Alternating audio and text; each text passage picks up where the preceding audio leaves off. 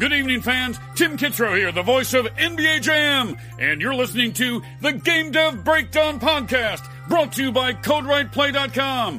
Whoa, boom shakalaka! My mom gave birth in 1985. I was bluer than a Pac-Man ghost, barely alive. In the Cold War, my only blanket was Tetris. I played Rampart with Reagan, rampage the world for breakfast. The laundromat was my sanctuary. Hey everybody, Todd Mitchell here. I I was Rastan, so Welcome back to Game Dev Breakdown. This time, well, for one thing, we're not going to. I'm not going to rant at anybody and have some sort of a rage episode. Had enough of that recently. Want to get back to. Um, hard to call it positivity because it is kind of a, a warning about something, but I want to talk about a certain mindset that I see too many people fall into. And uh, friends and uh, people on Twitter who I talk to regularly. It's it's just a certain frame of mind that I want to make sure that people stay aware of and and think about. This came up because uh, I saw a um, I saw kind of a pitch on Twitter. Somebody had kind of like pitched a, an idea for a community thing where uh, this this is all kind of related to crowdfunding. So Kickstarter, Indiegogo, stuff like that. And uh, this this person meant well. Uh, It sounds like I'm entirely singling this person out. Um, it's just the latest one of these I've seen. I've seen several versions of this across content creation, streaming, YouTubing, uh, film creation, authors. Uh, it seems like every artistic pursuit has some version of this. And so uh, I'm just taking the most recent one I've seen to explain what this is. That's a lot of buildup. Basically, this idea is content creators come together and support each other, which who wouldn't want that, right? Super positive, great thing. But it sort of turns everyone's attention inward and like on one another instead of uh, being on their craft. So the best way to do this is just to just go through this pitch that this person sort of made to the people around him and go through why I think this is actually not the best thing. So, um, not not gonna name this person, but I'm gonna go through this post because they posted like a picture with a bunch of text in it, and uh, I saved that so we could sort of walk through it. Here's the text. It says, "As an upcoming indie dev, I realized that in order to create my dream game." I will need to use some sort of crowdfunding help in the future, like so many indie devs out there will too. I have been monitoring campaigns on Indiegogo and Kickstarter since June 2019, and there have been so many amazing looking games with awesome stories and concepts that should have succeeded without any question but somehow failed. This guy continues. What I realized was these games had one problem, which was not having proper promotion or a proper community to see these games are in existence. Some of this is worded strangely. It goes on. A game could be the next Legend of Zelda or Super Mario Bros., but without anyone ever noticing it, the world will never know it exists. Right. Moving on. It says this group is to help all indie devs to help each other succeed in crowdfunding via monetary help or social media promotion. The plan, and he lists these two steps. Number one, once a game has launched on either Kickstarter or Indiegogo, the link to the site will be posted. We ask that you check out the game, and if you like the game, then back the game by monetary means at any amount of your choice, and then share the link to the campaign on your social media outlets that you have so the world can know it exists. Step two. If you can't back a game by monetary means, then all we ask is share the link to the campaign on your social media outlets that you have. That's it it wraps up with this last paragraph. You're not obligated to back a game monetarily unless you choose to. The only obligation is to help promote your fellow indie dev by copy and pasting the link to the campaign and posting it on your social media sites so the world can know about it. Something as simple and free as that could help someone succeed at their goal. We have reached the end of the, the text. The reason I bring this up is because I have a few big problems with this but I have smaller issues with it too. So we're going to kind of go, we're going to kind of walk back through it because it was a lot of text. We'll break it down. I'll share some thoughts. It's important for me to stress again, like I'm not singling this person out because I understand the concept and I understand the idea. I certainly understand the goal. There is a problem with uh, exposure and games underperforming in terms of um, calls to action, ad impressions, you know, all this stuff. There, there are challenges. I understand the idea, but I let's let's just go through it. Let's start again at the top. Quote, as an upcoming indie dev, I realized that in order to create my dream game, I will need to use some sort of crowdfunding help in the future, like so many indie devs out there will too. End quote. I say no. I already say no. This person won't need to use crowdfunding. Uh, they just won't. No one has ever crowdfunded by absolute necessity. I know that's going to be a controversial statement, but here's why I said it. It's, it's not really a necessary thing. No one should be working on indie games as a means of survival. There are tried and true ways to survive, and this is not one of them. So no one has to use other people's money to try their hand at making a game.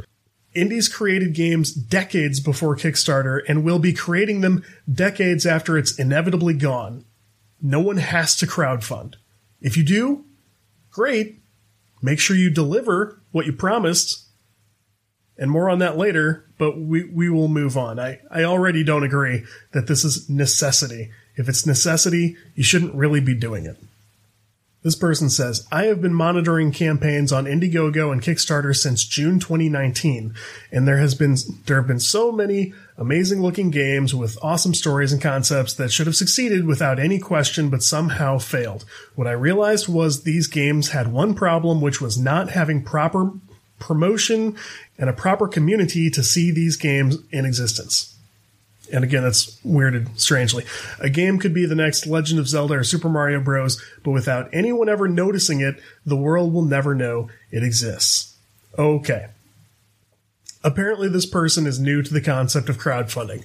They say June 2019. That's like five months. It's kind of strange to only be following Kickstarter and crowdfunding since June 2019. So if that's true and, and I'm reading it right, then I have to cut this person slack again because that's not a long time to know about crowdfunding. So, so this, this may be why they seem a little bit disconnected from what's going on. He says so many of these games, quote, somehow failed. Well, when Kickstarters fail, there's a reason. And it means more than a developer just mysteriously didn't raise enough money in time. So I mean, some Kickstarters fail because they're not as interesting as the developers, you know, thought or hoped. I mean, I'm sorry, but it, it might not be catching enough attention and, and doesn't gather momentum just because, you know, people weren't that into it. And that happens all the time. Sad but true. Uh, some Kickstarters look too unpolished. That's another sad reality. Um, you know, it's, it's hard to trust that somebody's going to deliver a compelling and polished product if it looks too far from it during the campaign. Um, you need to convince people that the money you're asking for can bring this project from where it is to something that is just blow you away incredible because you're asking them to buy it before it's a thing and before it's even guaranteed. So if you're too far from your goal, production wise, you might not get the money. That's another reason Kickstarters fail. Uh, many Kickstarters ask for too much money to begin with, people want to do stuff like pay themselves a year's salary or uh, pay themselves so many dollars per hour or whatever it is. It goes far beyond just covering costs. And I know this for a fact because I've developed a commercial game for absolutely free.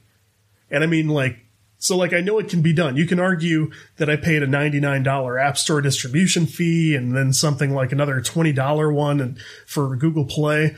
Um, I would argue that's not a per game cost, so I wouldn't even roll that in. So I would call it free free. I made a game for free. It cost my time, cost my effort, you know, some frustration for my family around the house while I was busy with it.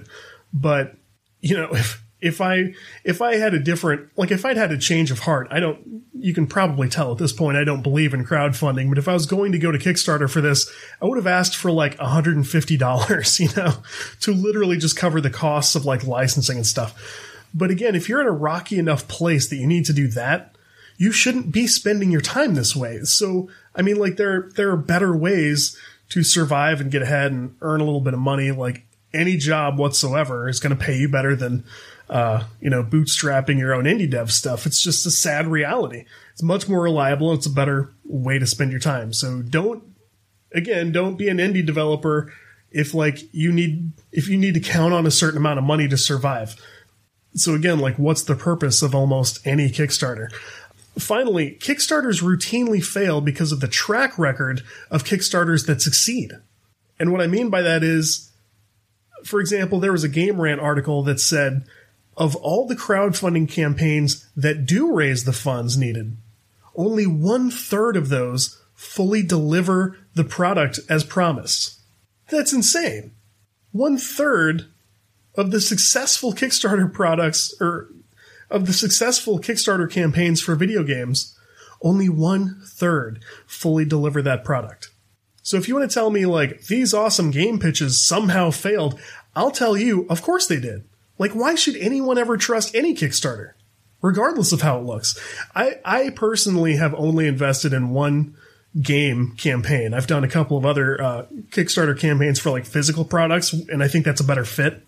But the the one video game I backed was because I found some web based software I, I, liked for creating game uh, music loops. And I went to the creator and said, I really like your software. This is great. And he goes, Oh, awesome. By the way, I'm running a Kickstarter campaign. I would love to have you as a backer because uh, I'm making a game and it's going to be great and all, all that. So I went and he was only asking for five bucks for a copy of the game. I said, Great. Sounds good. Count me in. That was in 2014. He never put the game out. He says he's still working on it, but he raised over $30,000 and he never put the game out. Now, even if he does put the game out at this point, you're going to be looking at six years.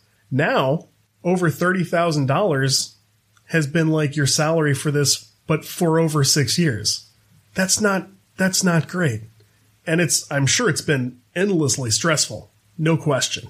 So the guy insisting that the one problem with these campaigns was that they didn't have proper promotion and proper community. Like, like here, here's some news for you. If your campaign isn't getting the attention you feel it deserves, uh, that is, of course, your fault. If your upcoming game doesn't have a community around it, that is, of course, your fault. The logic that other people who want to make their own games and run their own campaigns at some point should be your audience and help you do this stuff is, is kind of bizarre, right? Um, this part wraps up with a game could be the next Legend of Zelda or Super Mario Bros. With, but without anyone ever noticing it, no one will ever know it exists. With respect to my indie developer friends who have put out very fun games that got much less attention than they deserved, this concept is the video game equivalent of Bigfoot. I mean, just because sometimes good games undersell or games with potential don't get funded or published doesn't mean mega hits are scattered like buried treasure just waiting to be uncovered. Hit games find their targets. I know that hurts for those of us who have put out games that didn't blow up. I'm very much included in that, but it's the truth. Not one time has a game exploded like months or years after it launched because somebody only first found it on Steam or itch. It would be an indescribable marketing failure if that ever did happen.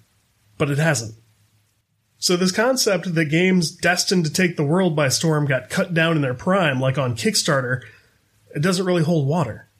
So I'm going to go through this whole last chunk together. This group is to help all indie devs to help each other succeed in crowdfunding via monetary help or social media promotion. The plan, again, these two steps, once a game is launched on either Kickstarter or Indiegogo, the link to the site will be posted. We ask that you check out the game, and if you like the game, then back the game by monetary means.